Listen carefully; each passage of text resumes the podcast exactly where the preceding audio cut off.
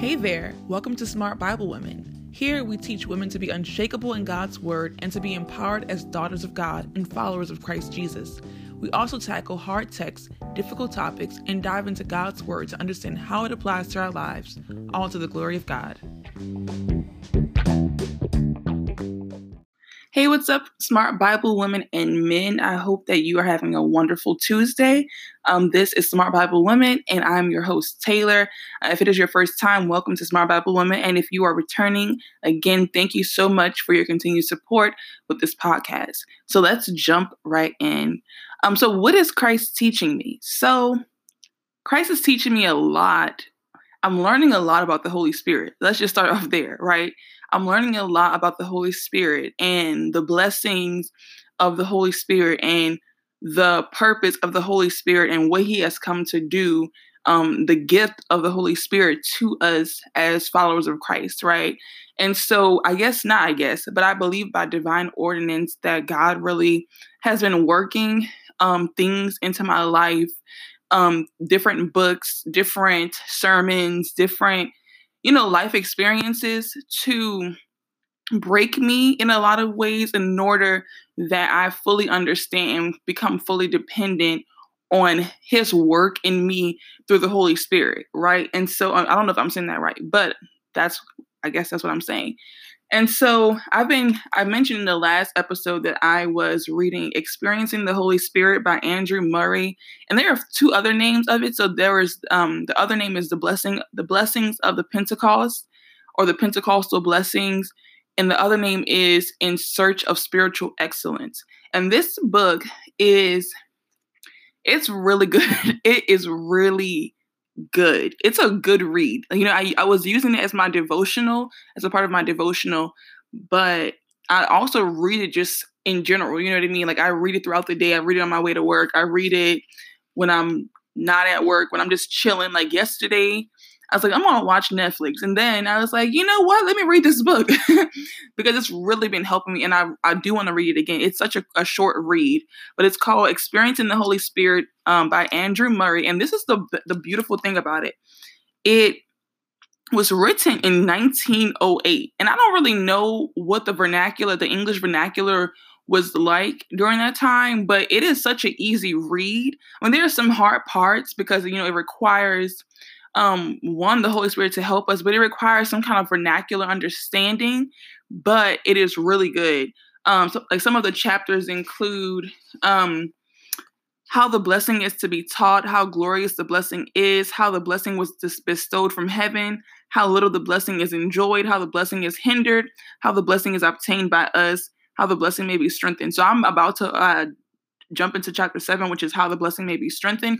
So hopefully that's really good um, but it's like I said, it's a very short read. I got it from Walmart. It was like five dollars. Um, and there's like a really there are these really good choice books. These are good books and they're not expensive. So you want to like get some kind of um theological or doctrine based book. This is definitely one to pick up. So what has been happening with reading this book and just listening to different sermons is that I'm con like I'm constantly being taught and convicted about my desire to be a Christian without Jesus, if that makes sense. And Christianity without Jesus is legalism, like just to be like it's moralism, it's just trying to do just be a good person. And that's there's no joy in just being a good person. I think people think that there's joy in being a good person, but I don't think there's a joy in being a good person apart from Christ apart from producing the fruit of the Spirit, right? And so I've been stumbling greatly in my sin as a means to break me and realize how dependent I am on the Holy Spirit to do the work in me that God desires of me, right? I cannot do the work that God desires of me on my own. And so with the book, the Holy Spirit is teaching me is um it's how I need to die to myself and my own effort to make myself right with God, right? And to ha- and to ask the Holy Spirit to have full dominion in me, which is it's such a it's interesting. So like Andrew Murray basically says that he says that people think that they have the Holy Spirit within them, but their their their continuous sin kind of like proves that that's not necessarily the case but to experience the Holy Spirit creates in us a boldness and a courage and a courage to live apart from the world, right? And he talks about how the difference between Peter and the uh, the apostles and the disciples before Jesus died um, was different than the Peter after, right? Because they were even though they were with Jesus, right, the living God, the Son of God, they were still sinning. Why was that? Because Christ Himself was not indwelling in them, and so the death of Christ um, brought on the blessing of the Holy Spirit, which allows Christ to live in us. I guess. Yeah, I think that's what it. Yeah, I'm gonna say that. Um, so it's been teaching me like my own. I, I I'm apart from the Holy Spirit. I really cannot do anything. That's what I've been learning. I've been humbled greatly. Um, and I think last week, not I think, but I remember the episode last week, or yeah, last week, um, I mentioned that I was struggling with prayer and it had a lot to do with my desire to do the work of God on my own, right? To to be a moralist, to be a moral person without the help of God, without the dominion of the Holy Spirit within me. So that's what I've been thinking about. I've been brought to utter utter despair in regard to just like my own sinning and how dependent, like I said, I am on the Holy Spirit um, to really work in me and to do the work that only He could do in me.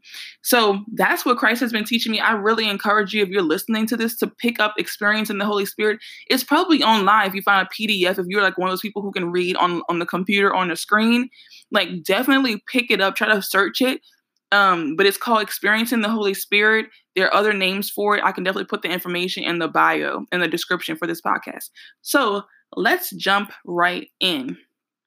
So if you can tell by the title, I like to introduce the title because the title definitely frames what I plan to talk about, right?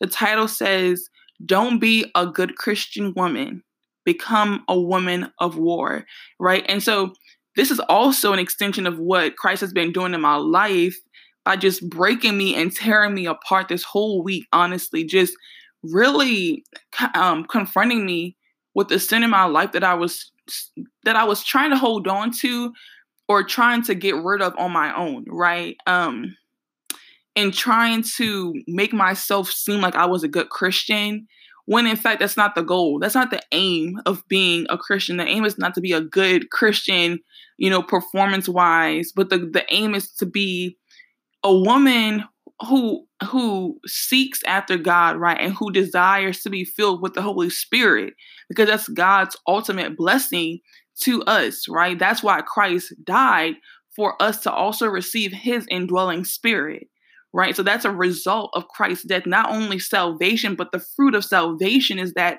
the spirit gets to live in us. The spirit not gets to, but like we get to receive the spirit. The spirit lives in us and does a work in us that only he can do, right? And so what do I mean by a woman of war. I'm a person who likes to define things by negation. So let's just say this. let's just, I want to say what it is that I'm not saying by a woman of war. This is what I'm not saying. So this episode is not about you being a woman of victory, rather, you being a woman of absolute violence. It's not about you being a saint, but rather you're a soldier um, a woman not after purpose, but a woman after God. A woman not whole, but a woman that is broken and of despair at her own weakness, so much so that she only goes to God, right? And not a woman seeking to be ideal, but rather a woman seeking to be indignant toward her sin. These are, I'm also ministering to myself too. So don't think I'm just coming for anybody, right? So what does it mean in general to be a woman of war? So I just I define what it's not. So what does it mean, right? Who are you at war against? Are you at war against non-Christians? Are you at war against um, atheists or are you at war against Satan, right? So first, let's just jump let's just not, you know, um let's conclude that we're not at war with Satan. You know what I mean? We do war against, you know, we don't war against flesh and blood, but against, you know, unseen spirits, right? But Satan has already lost, right? And so in the book Experiencing the Holy Spirit, Andrew Murray says that Andrew Murray says that we have two enemies. The first is the is the world, and the second is the um is ourselves. So we are at war with ourselves, right? We are not at, really at war with Satan, but we are at war against our own flesh. We are at war against our own sin, our own desires. That is what we must um that, that is what we must war against, right? And so we are not doing this on our own, right? We're not legalists. We're not, you know, chastising ourselves. We're not like flag we're not flagellants. We're not like beating ourselves, right? But rather, God has set us free through the power of the gospel to war on ourselves, right? He graces us to kill our sin one battle of it at a time, just as much as he graces us with forgiveness when we do fall into sin, right? And so grace is not just a pardoning, but grace is also the power to actually kill sin, to put to death sin. And how do we put to death sin? We put to death ourselves, right? And that's not at all unbiblical. That is what Jesus tells us, and that's what Apostle Paul's continue to reinforce for us, right? Jesus says, if you want to be my follower, you have to pick up your cross. And what does that mean, right? We, we pick up our cross and we continue to walk to um Calvary and we die there with Christ, right? And it's so interesting that I say that because when I when I would envision Christ saying that, what I envisioned was like, okay, we pick up our cross and our cross just becomes like our burden. It just becomes our burden, just becomes our burden, right? We walk with the cross on our backs. But what it actually means beyond that is that we also mount, we also are mounted upon that, that cross. And we are raised up, not necessarily as Christ, but we die with Christ, right? And we are raised up as new creatures. So that's what that means, right? That we don't become Christian. Being a Christian doesn't necessarily mean, you know, just going to church, right, and hearing a good word.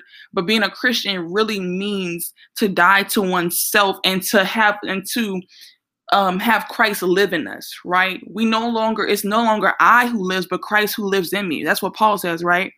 And so, how do we normally view sin? Because I think that it's so hard, not necessarily hard but yeah, I'm gonna just go with that. It's so hard for people to talk about sin because it really does like wreck us. it causes us to be reflective and it causes us to be brokenhearted and and in despair of our sin. So what do we do? Sometimes we justify our sin, right? It's like, well, I'm just a sinner. But you're but you because because you're a Christian, you can no longer use that. you know what I mean? No, you can no longer use it because God has set us free in order to fight and kill sin um and it's very it's very clear i actually can like read that to you and i will definitely read it to you from colossians um but because we don't talk about sin a lot of us have a very limited view of the scope of sin right we just think about it as like the 10 commandments like thou shalt not kill thou shalt not you know commit adulteries thou thou shalt honor their parents you know no god no other idol before god right you know, we only worship God, right? I should know these 10 commandments. I do know them, but I'm just like talking, right? So when we think about the scope of the 10 commandments, we have a very limited view. And, and if you look at the New Testament, right, like what does Jesus say? Like what gets the the Pharisees, what gets the Jews, what gets the religious leaders riled up, right?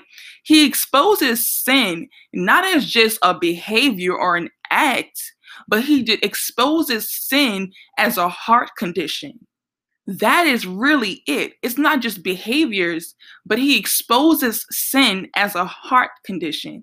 That is why he talks about, Jesus talks about um, what comes from our heart being impure rather than what we put in our, our bodies, right? But what comes from our heart is the true uh, impurity, right? And so sin is sin is um sin is a, a heart condition is the result of a heart condition right jesus says it's not even just when you commit adultery like the physical act. But if you lust after another woman within your heart, you have already committed adultery, right? If you have hate towards your brother, you have already committed murder, right? And so what Jesus is doing is probing at the heart. And a lot of people think that they're good. That's why moralism doesn't stand because the heart is still impure. That's why the gospel is necessary because because Jesus alone, his blood alone can actually cleanse not necessarily not just our sins, but he changes our heart, right? By his indwelling in our in ourselves, he changes our heart. So because we don't actually understand the scope of sin, it's hard sometimes to define it and see sin as God sees sin, right? We fail to see God's heart behind the Ten Commandments um, we fail to see God's heart in his laws, right? So seeing God's heart in his laws help us to see sin as he sees sin. So how does God see sin, right? So John Piper says this. I love that John Piper says this because it, he he continues to expose sin as a heart condition. So John Piper says this. Sin is the glory of God not honored, the holiness of God not reverenced, the greatness of God not admired, the power of God not praised, the truth of God not sought, the wisdom of God not esteemed, the beauty of God not treasured, the goodness of God not savored, the faithfulness of God not trusted, the promises of God not believed, the commandments of God not obeyed, the justice of God not respected, the wrath of God not feared, the grace of God not cherished, the presence of God not prized, the person of God not loved. Right? So sin causes us to hate God. Really, that's really what it is.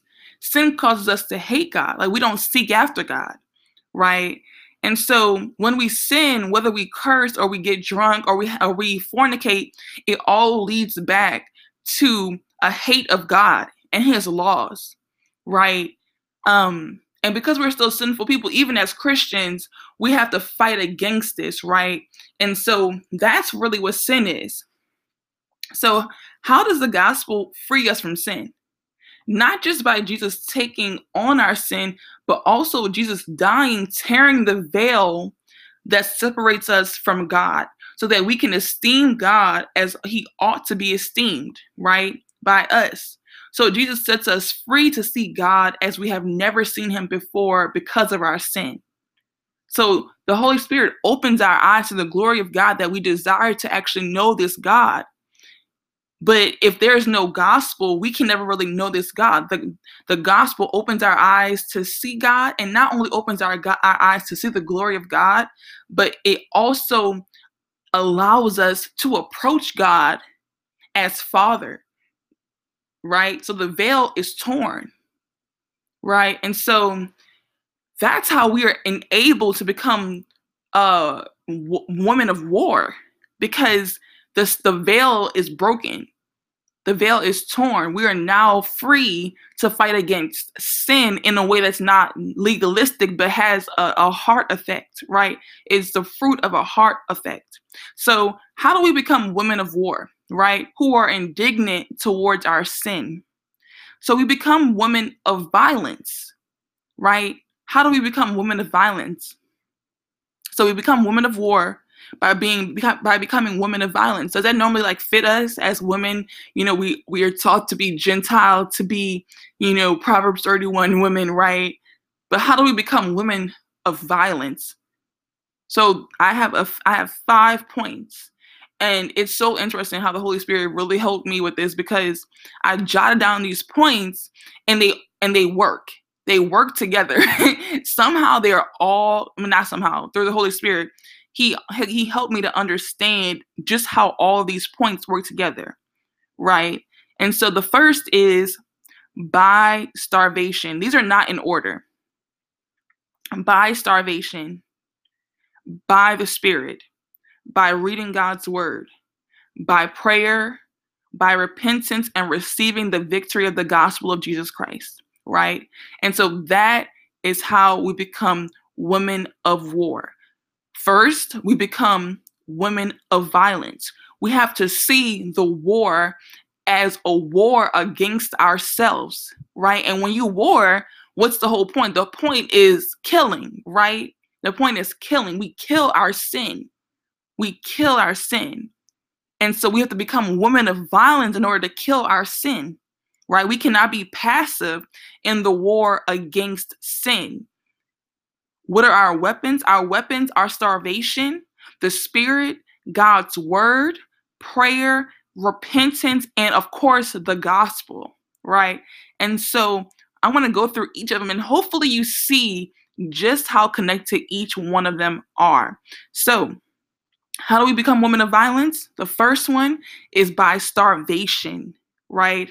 And I want to read um, some verses. I want to just like integrate some verses in here as I go, but I'm kind of talking off the cuff like I did last episode. So, how do we start? How do we starve ourselves? How do we starve our flesh? Right? We kill it. We starve our we we we kill our sin by starving ourselves. We st- we we starve ourselves from uh from the things that lead to temptation. Right? You starve your body, you starve your flesh of what it desires in Jesus' name, not in our own name. We don't do it out of moralism and we don't do it out of legalism, right? You starve your flesh. We starve our flesh by filling it with the pesticide that is the word of God, right? So we're going to get to that, right?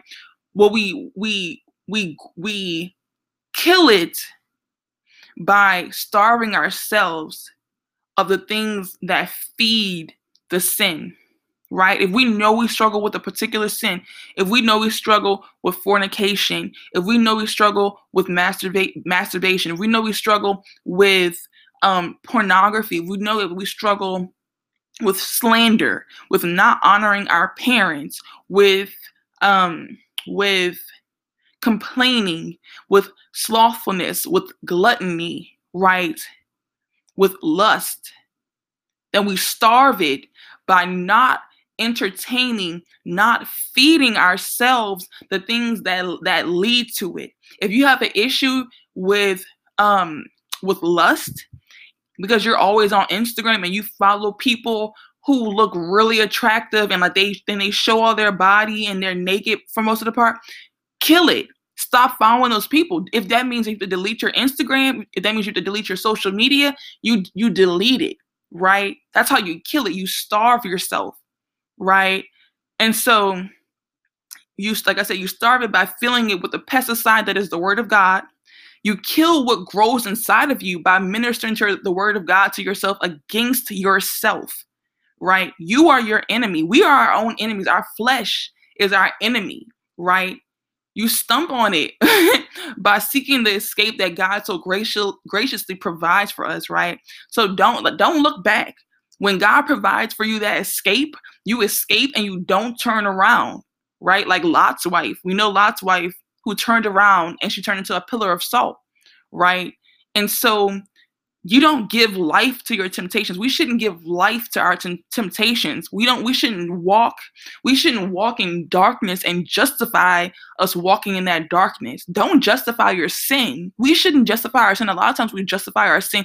I'm just a sinner it's I've been dealing with this for eight years. Like the Lord, you know, He's not gonna help me, right? That's not how we should see it, right? Um, sin is your enemy, your flesh is your enemy. And you are never, you're never not at war with your your flesh. There's never gonna be just one battle with your sin. It's gonna be multi there battles every second of the day whether you're at school, whether you're at work, whether you're at home, whether you with your spouse, your friends, right? Out to eat at a concert, whatever it is. So that means you are never cutting off your tongue. You're never not cutting off your tongue, right? You're never not cutting off your hand or your or gouging out your eyes or your legs or your fingers. You are to cut these things off. Do not feed the temptation. If you if you know if you feel like you start lusting and you're wearing certain clothes or you're listening to certain music, cut it off. Don't feed it. Do not feed it because you can't blame God for leading you into, into temptation, right? There's no darkness in him. It's only light. So you can't ever blame God for leading you into, into temptation. You led yourself there, right? So why do you cut these things off? Why do you cut your body members off, right? What first of all, let me ask this question. What part of you do you owe your enemy? Right? If you have an enemy, what part of you? What do you have that you owe to that to that enemy, right? Absolutely nothing. You owe absolutely nothing to your enemy. You do not owe yourself your enemy fornication. You do not owe yourself slander, masturbation, complaining, gluttony, greed. You kill these temptations because you owe your flesh absolutely nothing but death, but mortification, right? So the um the word, let's bring the word in. so Romans 8 12 verses 14 says, Therefore, dear brothers and sisters, you have no obligation to do what your sin nature urges you to, do. For if you live by its dictates, you will die. But if through the power of the Spirit you put to death the deeds of your sinful nature, you will live. For all who are led by the Spirit of God are children of God. So Paul is telling us, first of all, y'all, y'all need to read Romans. If you haven't read Romans, you got to read Romans and you got to keep reading it, right? Um, because there's just some gems in there. Just Romans just tears you apart. It just tears you apart and it just brings you back together again. But Paul is telling us that we have no obligation to fulfill what our flesh desires. We owe the body nothing but death. Put to death the deeds of your sinful nature. Do not use your body, your body members for sin, but for righteousness, right? Paul tells us that as well. So that's really important. You have to starve your body, right? And do not be fooled at all. Don't be fooled. You're not as strong as you think you are. I'm not as strong as I think I am, right? The task of killing sin is a difficult one, right? Down to the sins that we don't even think we are that are sinful. It's difficult, right? Think about all ask the Holy Spirit to convict you of all the sins, right? My one of my sins, one of one of the things I struggle with is gossip or telling or or being messy right? I struggle with that. I struggle with like saying some, you know, off the hand, off the cuff things about people. I also struggle with just allowing people to complain, right? I don't stop the venting. I kind of just like, you know, like to hear it because it, you know, it kind of like satisfies you in a lot of ways. Think about how, how hard it is to put to death those kind of those subtle sins, even those subtle sins that you don't even think is necessarily wrong. It's like, oh no, she's just doing this. Oh, she's just complaining. No, she's just venting. Think about how hard it is, right? And then think about those sins that that tear us up inside, those sexual sins, right? So don't be fooled. You're not as strong as you think you are. The task of killing sin is a difficult one that a lot of times has physical implications, right? If you struggle with sexual temptations, with stealing, with slander, your desire to forgive or your, your desire not to forgive, let's say that, right? With gluttonous eating, killing the sin is going to be harder than you could ever think it is, right? It sometimes even takes the energy out of you. Like, you know what I mean? By the power of the Holy Spirit, you are able to overcome it though. So starve your flesh by the Spirit of the Lord, right? And so that connects to how we fight, how we become women of violence by the Holy Spirit, right? So Romans 8, verses 5 through 6 sell, says, sorry, those dominated by the sinful nature uh, think about sinful things, but those who are controlled by the Holy Spirit think about things that please the Spirit. So letting your sinful nature control your mind leads to death, but letting the Spirit control your mind um, leads to life. Sorry, letting your sinful nature control your mind leads to death, but letting the spirit control your mind leads to life and peace. So, how are we controlled by the spirit? Right? How are we led by the spirit? How do we know that we are being, how do we know that we're being led by the spirit? So, what I would want to say, so I'm going to pull this from Andrew Murray um, because I think I think it was a really good quote and it was it was just very convicting, right? So he says, So it will be with us. It is necessary to meditate on scriptures and keep the word of God in our thoughts, our hearts, and our daily walks. So we can know we have the Holy Spirit when our behaviors and our mindsets are, are in alignment with God's will for our lives, right? The Holy Spirit transforms our minds and our hearts so that we desire what God desires, right? You will know by your fruit if you are being led by the Holy Spirit or not. Um, And I say that because being led by the Holy Spirit, you have to actually know if you're being led by the Holy Spirit. And you know you're being led by the Holy Spirit if you know the word of God, right? Because the Holy Spirit um, produces in us a desire to know God's statutes and to live in God's ways and to follow his paths and to know his heart. And so that is not at all what you're thinking about. And if you're not seeking, no matter how many times you may stumble, but if you're not even seeking that, right, you may not have the Holy Spirit within you because the Holy Spirit works within you convictions. He works within you desires to conform to God's will, not out of pain. It's never like, oh, I don't want to, I don't want to not sin. It's always you, you don't want to sin, right? He works in you a desire not to sin. And the only way that you can be controlled by the Holy Spirit is if you think on things that pleases the Holy Spirit. And the only way you can know about the things that please the Holy Spirit is knowing God's word. And so if you don't know the word of God, then it's going to be quite hard for you to actually think on things that please the Holy Spirit, right? And so that leads us and leads us into thinking about how we kill sin by the word of God, right? If you're listening to this podcast, um, if you listen to this podcast, you know, right? If you've been listening to, to the previous episodes, you know this is called Smart Bible Women for a reason right? The whole point, the whole purpose of this podcast is to encourage women to be a to be warriors of the Bible, to read the Bible, to really know God's word, not for the sake of just saying, "Oh, I know God's word, I read the Bible," so that your heart can be transformed, right?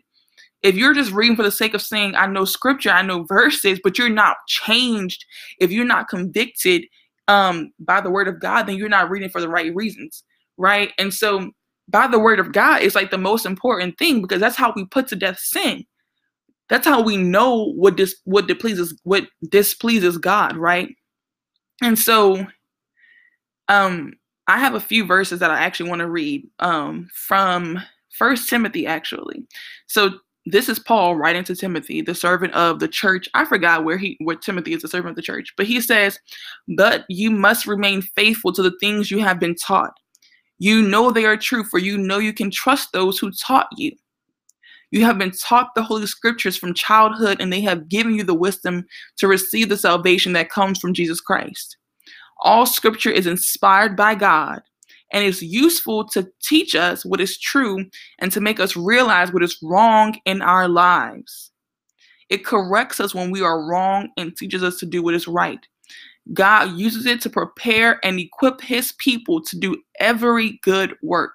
So that's First Timothy chapter 3 verses 14 through 17, right? So Paul is telling us, he's telling Timothy and he's telling us that the word of God is meant for our reproof. It's meant for our correction. It's meant to search our hearts and to confront us with the things that displease God, right? It's meant to correct in us what is wrong and to teach us to do what is right. So if you don't know the word of God, it is going to be real hard for you to discern on a spiritual level because you can definitely be a moralist, right? You know, get the people, you know, don't kill. Like everybody knows the Ten Commandments. you know what I mean? Um, whether or not they respect them is a completely different story. But everybody knows the the, the basic things because God has definitely revealed his law to people, right? We know in Romans uh verses I think Romans chapter 2 verses 30, I think so. Don't quote me, I, but it's in def, it's definitely in Romans chapter 2. It's not verse 30 at all.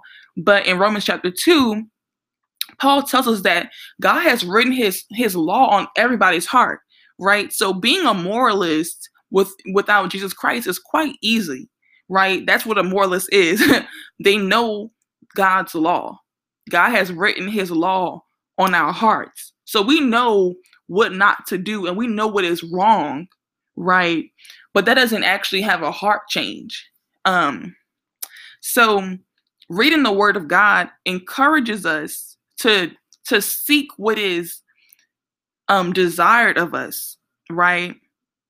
Um so we study God's word, right? Not just for encouragement, but also to learn his heart, his desires for us, his commands, what pleases him. right? And as the psalmist says in chapter in Psalm 1, right, we meditate on his word day and night. We think about his word all day. That's why it's so important for you to read his word so you can think about it all day, so it can consume your heart, so it can consume your mind day and night, right? When we work, right? When we when we when we cook, when we clean, we are meditating on God's word. So we think on the things of the spirit by knowing God's word, right? What pleases the spirit is in the word of God. When we know these things, not just contextually, right, but exactly, we if we know these things exactly, we're able to preach God's words and thus his promise, his promises to ourselves, right? And so when we that also leads to prayer. So how do we kill sin? We kill sin by prayer. So, what is the purpose of prayer apart from God's will? Have you ever thought about that? Right? What is the purpose of knowing God's will apart from prayer? And there is none. There is no purpose of prayer apart from God's will, apart from knowing God's will. And there's no purpose of knowing God's will if we're not praying it over our lives, right? If we're not praying for God to do a, a mighty work in us then what's the purpose of it? You just kind of know head, you have head knowledge, right? You know his commandments, you know his statutes, but it doesn't have a heart effect. And that's where prayer comes into place, right? To know God's will and to pray are not at all separate tasks, but they instead they're co-reliant on each other, right? So how do we know God's moral will, not his sovereign will, but how do we know his moral will? By reading his word, right? His desire for us is to be holy right it's for us to be holy so this is the reason for jesus jesus's death right we know in john 17 verses 19 that he has made himself a holy sacrifice so that we may become holy by god's truth right? And so when we when we pray for things such as success and when we pray for like our daily needs we pray a carnal man's prayer right? Like who doesn't desire these things? Who doesn't desire food? Who doesn't desire a good day at work right? How does the prayer of the holy man differ from the prayer of the carnal man if we're praying the same thing, right? So Jesus tell, teaches us how to pray in the book of Matthew. He tells us what to pray for, and it is very specific, right? He says, Our Father whose art is in heaven, hallowed be your name. That's a prayer that God's name be reverenced in our hearts, that God's name be sacred in our hearts right? Hallowed be your name. Thy kingdom come, thy will be done on earth as it is in heaven. Let your will be done on earth as it is in heaven. Give us this day our daily bread, right? God gives us what we need. And forgive our trespasses as we forgive those who trespass against us. And lead us not into temptation. So don't lead us into sin. Don't lead us not into sin, into temptation, but deliver us from the evil one, right? And so the prayer is very specific because there are very specific things that are in alignment with God's will. Right? So by praying, we are surrendering our will to God's will. Not my will, but your will be done, right? Jesus teaches us keep keep watch and pray so that you will not fall into temptation. For the spirit is willing, but the flesh is weak, right? We pray so that we don't fall into temptation. You know, we pray to be in alignment with, with God's holy will, not his sovereign will, because we don't, that's not for us to know. But we pray for God to constantly make his name hallowed, revered, and respected and feared in our hearts. We pray not to be led into temptation, right? Um, praying apart from God's will is a prayer that serves the self and does not render oneself a vessel for God's use, but rather God as a vessel for one's own use, if you get what I'm saying, right? When we pray, we do not pray to receive for our car. Sorry about that, y'all. So my Anchor app, I guess, just stopped working. I don't know about that, but I'm going to continue to speak. So when we pray against temptation, it is God. It is God, not you, and working you, right? Um, the Spirit, the Holy Spirit is at work in you helping you to resist the temptation. Y'all, this happens often. I am constantly, it's funny because I struggle with sin. I struggle with all kinds of sin, right? And it's funny because certain sins I think more lowly of than other sins, but it's it's funny when I start when I've been starting to pray for the Holy Spirit to really one take full dominion over me and two for me to be aware just for me to be aware of of his work in me i recognize how hard how i'm sinning all the time. How and how hard it is for me to actually stop sinning on my own because of how much i'm sinning every day. He opens my eyes to see that i'm sinning all the time right and so when i'm praying right? When I'm wa- when I'm walking in the spirit, I recognize how I'm able to abide in him and not sin, right? And so it's not even me. It's not me at all. and it's not you at all working your sin out. He is it's not you working your temptation out, right? And so First, First Corinthians, I'll say First Temptations. Oh, First Corinthians ten thirteen tells us the temptations in your life are not different from what others experience, and God is faithful. We will not. He will not allow the temptation to be more than you can stand. When you are tempted, He will show you a way out so that you can endure. So you will be able to endure, right? You will be able to endure if you seek um the escape, right? And so take this as a promise. Take this as a promise. This is a gem. This is a jewel, right? You you need only to look for it. You don't have to even create your own exit. But don't be passive and don't and don't allow the working of God in you to resist temptation. Make it make you passive so that you feel like you don't have to do the work, right? Paul tells us, work out your salvation with fear and trembling, for it is it is God at work in you, right? It is God at work in you.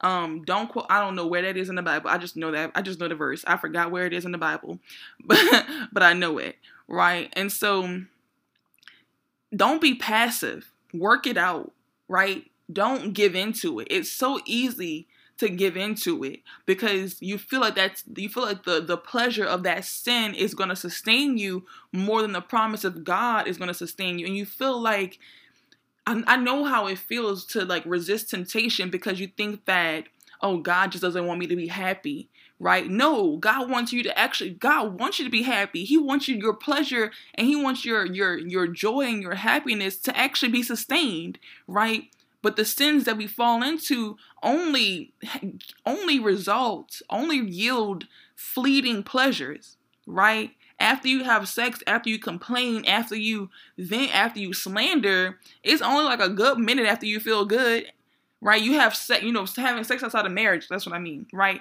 You know what i mean? And so these temptations ha- are only one the temptations are fleeting but also the sin that we fall into, thinking that the sin will yield more happiness and more joy, is also fleeting, right? And so don't fall into it. God is faithful, and it's not gonna be like a, I don't think it's gonna be like a, God's like, okay, temptation, like, let's go. But I believe that there is a changing of the heart, and God looses the shackles. Like I, this is how I experience it, right? It may be different for everybody, but God loosens the shackles and he loses the, he looses the desire for me to actually even think about the temptation, right? That's his way of being like go. Like flee it. Flee, resist the temptation. Flee it, run from it. Don't don't sit with it too long. Don't sit with it at all, right? Like if you see it, get up, right? Um and so I, I'm kind of talking off the off the dome, but you have to be diligent about seeing the escape, right? You have to be diligent, and that's where prayer comes in, right? It doesn't necessarily be like, oh my God, you know, fall on your knees, you know, okay, let me prepare thee and thou. No, fall on your knees, get up, move away from the temptation, and and just shout out no in the name of Jesus, right? Jesus, help me, Father, help me. I'm weak. I'm weak, right? That's how we make war against our sin. We make war by by saying no, I'm not feeding you. No, I'm not going to think about it. No, I'm going to set my my mind on the things of the spirit, right? When you set your mind on things of the spirit, you're not thinking about the things of the flesh. You're thinking about what pleases the spirit, right? And the and, the, and it's the spirit that does the mighty work in you to change your desires, right? Um, so keep that like be strong in that, right? Don't be passive in your sin. And many of times, right, what keeps us from prayer is our desire to sin. If we're sinning, right, and we continue to des- and we desire to continue in it, that's what keeps us from pr- from prayer. But also, what keeps us from what keeps us from sinning is prayer and a desire to pray, right?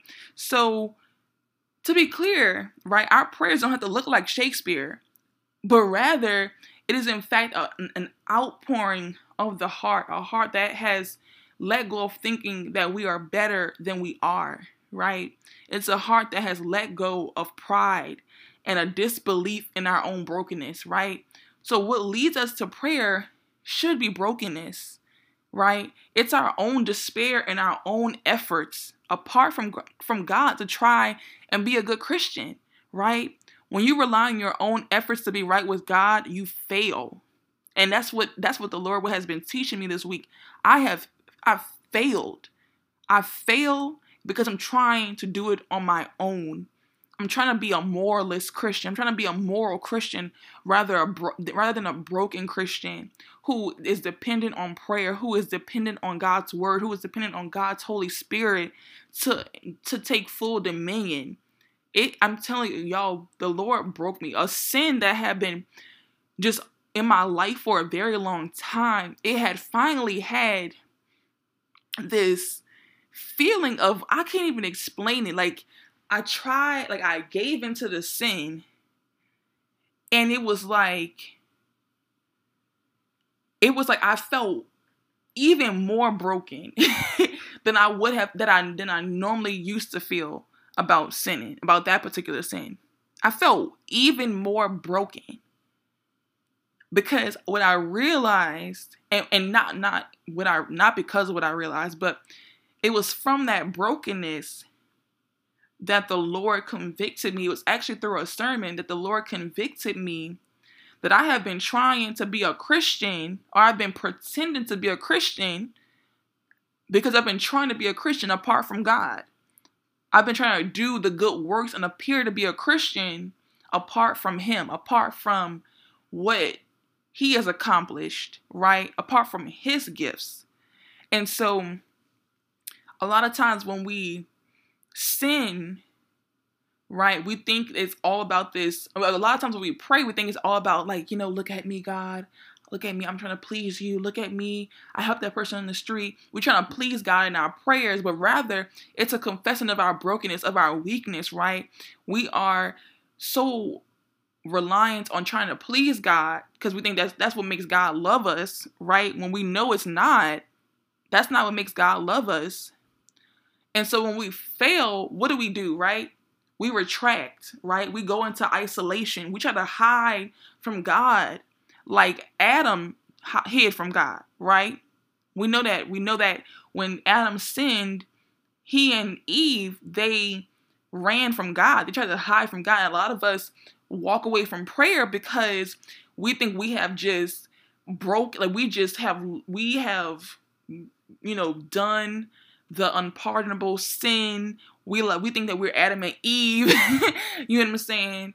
And we forget as Christians that even Adam had a redeemer, right? Even Adam has a redeemer. Adam and his offspring have a redeemer, and that is Jesus Christ on the cross. He is our redeemer, right? He is our savior. And so that leads me to my last point about how we how we kill sin. We kill sin by repentance. The Christian life is not one of one moment of repentance, but of every single time being broken over our sin, being broken over the fact that we ourselves can never do what Christ did, and not just being broken, but that brokenness leads us to see Christ and to see his glory and to see his preciousness as the everlasting atonement, right? The the the guaranteed atonement for our sins that makes us right with God. right? And so repentance um is our is our is our weapon, right? And also receiving the victory of the gospel of Christ.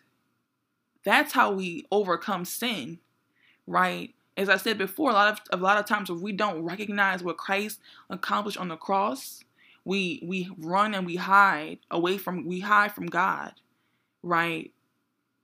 There's a song actually, it's called there's a song called Prodigal and I when I was like just in a deep dark place in which I just was like willfully sinning because I just thought that God didn't really care about me anyway, so like why not just sin? There's a song called Prodigal.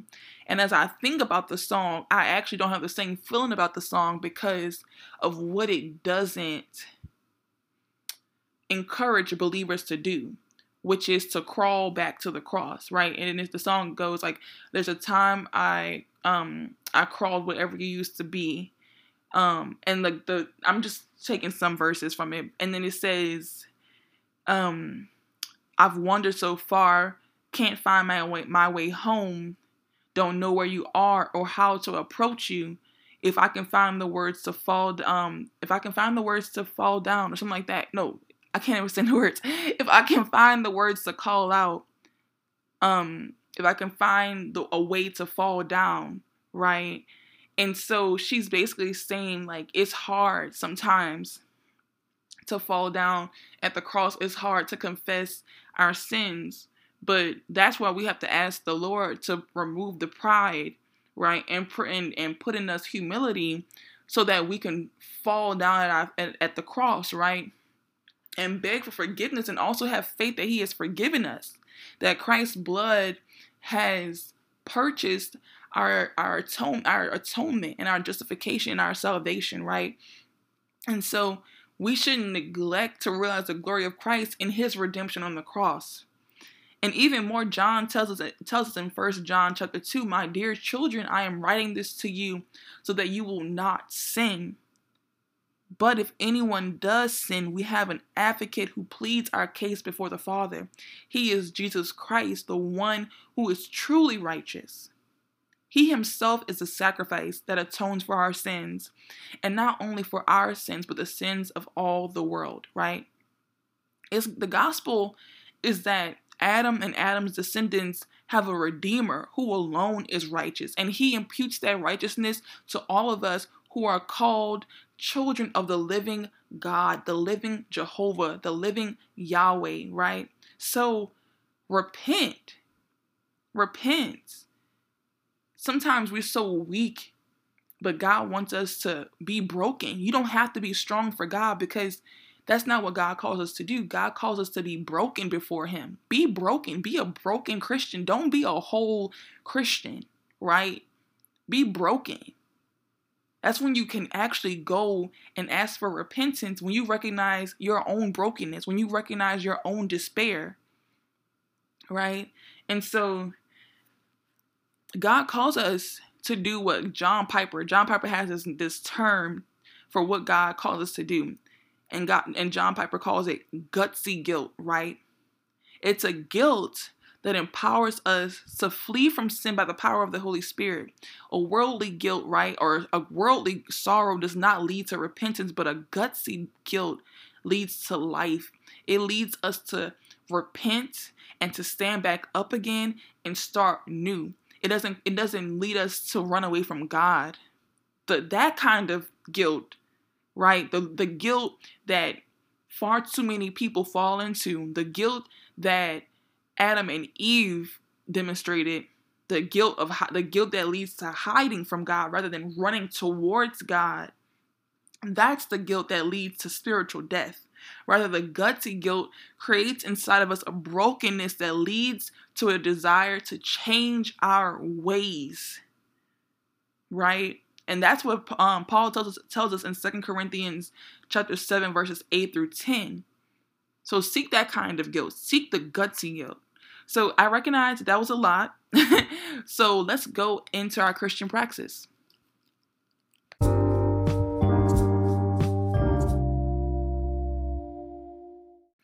So y'all, welcome to Christian Praxis. So this Christian Praxis, like the last three weeks, ha- it's really simple.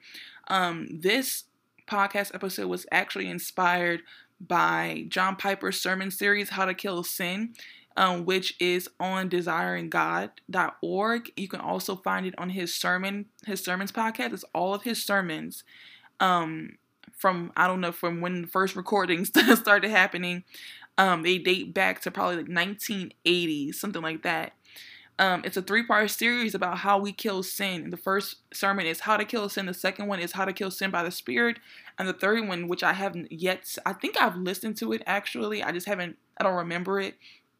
Um, is how to kill sin by the Word of God, and it is basically he's covering. He's going through Romans eight, and he focuses in the second sermon on Romans eight 12 through 32, 13. Sorry.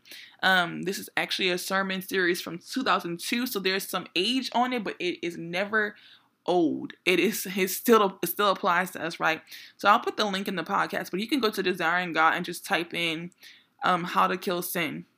And so yeah, and also just like get that book that I was telling you about, Andrew Murray's Experiencing the Holy Spirit. It is a really good book, and I hope that it blesses your life like it blessed mine.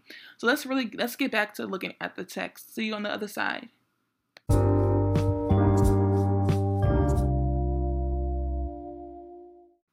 So some of y'all may be asking, am I targeting women? Am I targeting women? I mean, yeah, I'm targeting women. Like the name of the podcast is called Smart Bible Women.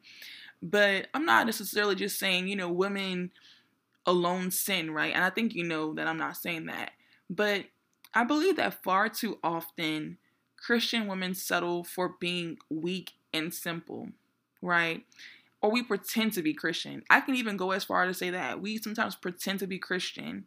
You know, we take we take our Christianity on as a nice blanket with some comfy socks, right? And if you look at people's um Instagrams, I and I, I talk about Instagram a lot because Instagram is where people go to show off a public self. Um, even if they're talking about bare face, you know what I mean? It's still a public self. It's still how you present yourself to the public. And I think a lot of times we do that in our Christian walks. We want to like we want people to see our brokenness in a public light. Um like you know sometimes we expose our dark our darkness and our brokenness for the public and we do it in a public way. Um, we do it with like nice poetry. We do it with like nice words. Um, you know, we see women posting on their Instagrams like, you know, candles and coffee with barely highlighted Bibles or an ill or overly highlighted Bible or an illustrated Bible with like, you know, drawings. And I'm like, should y'all is that what y'all doing? Y'all really wasting all your time drawing in your Bible? But Christianity has become an industry of being homely. Honestly, it's like, oh, look at my very comfortable, you know, Christmas lights with the Bible perfectly angled to the side, so you know that I was reading it um, with a pen and a highlight. You know what I mean? And that's not what God calls us to do, right? That's not what God calls us. That's not how God calls us to represent Him, right? And so I think with Christianity seeming like a, a, a homely industry, you know what I mean? Sometimes we fail to point out people's sin um in love, right?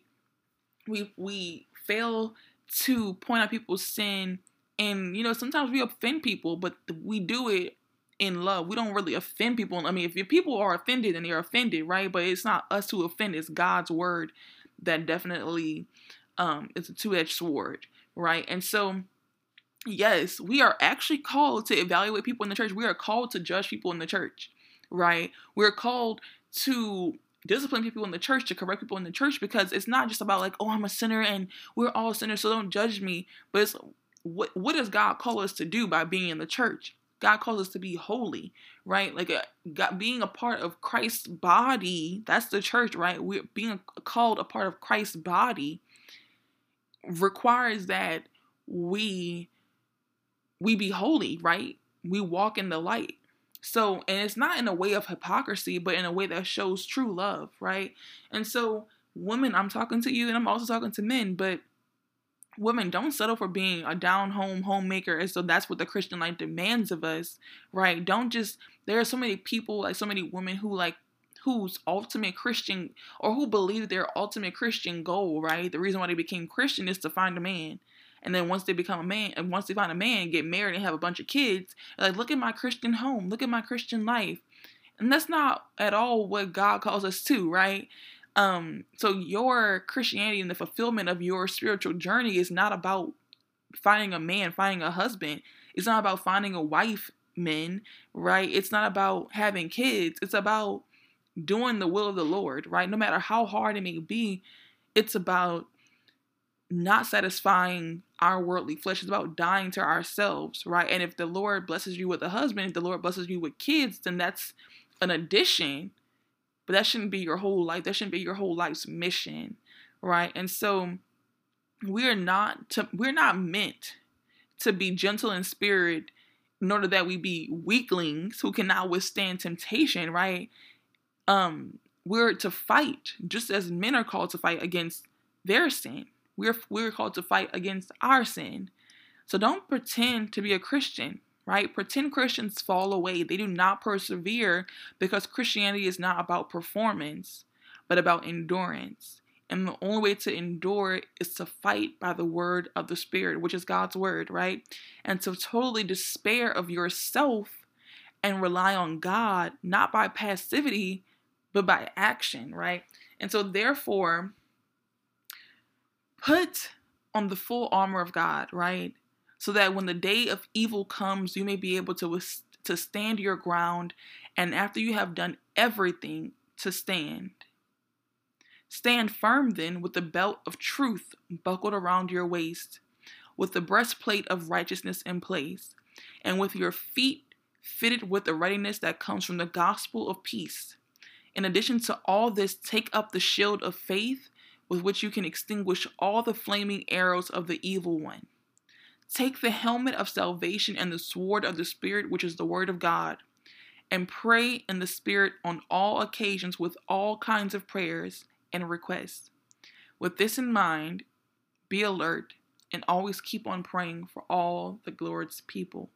So, with that, y'all, I hope you all have a blessed Tuesday and a fabulous week of killing sin, that is. so, stay blessed, y'all.